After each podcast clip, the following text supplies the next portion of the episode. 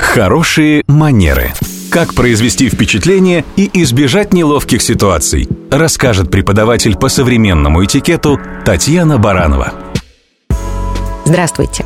Есть крылатое выражение «скромность украшает». Можно ли с ним согласиться? И да, и нет. В российской и европейской культуре воспитанный человек действительно скромный. И во многих азиатских странах, например, в Японии, скромность – это непременная черта характера и качество любого уважаемого человека. Особенно если он бизнесмен. Если в эту страну приедет чужестранец и станет кичиться своими регалиями или послужным списком, с ним никто не станет иметь дело. По мнению японцев, он плохо воспитан, груб и неприятен в общении – а самое главное, скорее всего, он пустышка, так как только человек, который на самом деле из себя ничего не представляет, может так непотребно вести себя и так откровенно заниматься саморекламой. Это по мнению японцев. А вот у американцев представление о серьезном и достойном деловом партнере прямо противоположное – в этой культуре принято гордиться своими достижениями. И если человек скромно молчит, может, ему и гордиться нечем.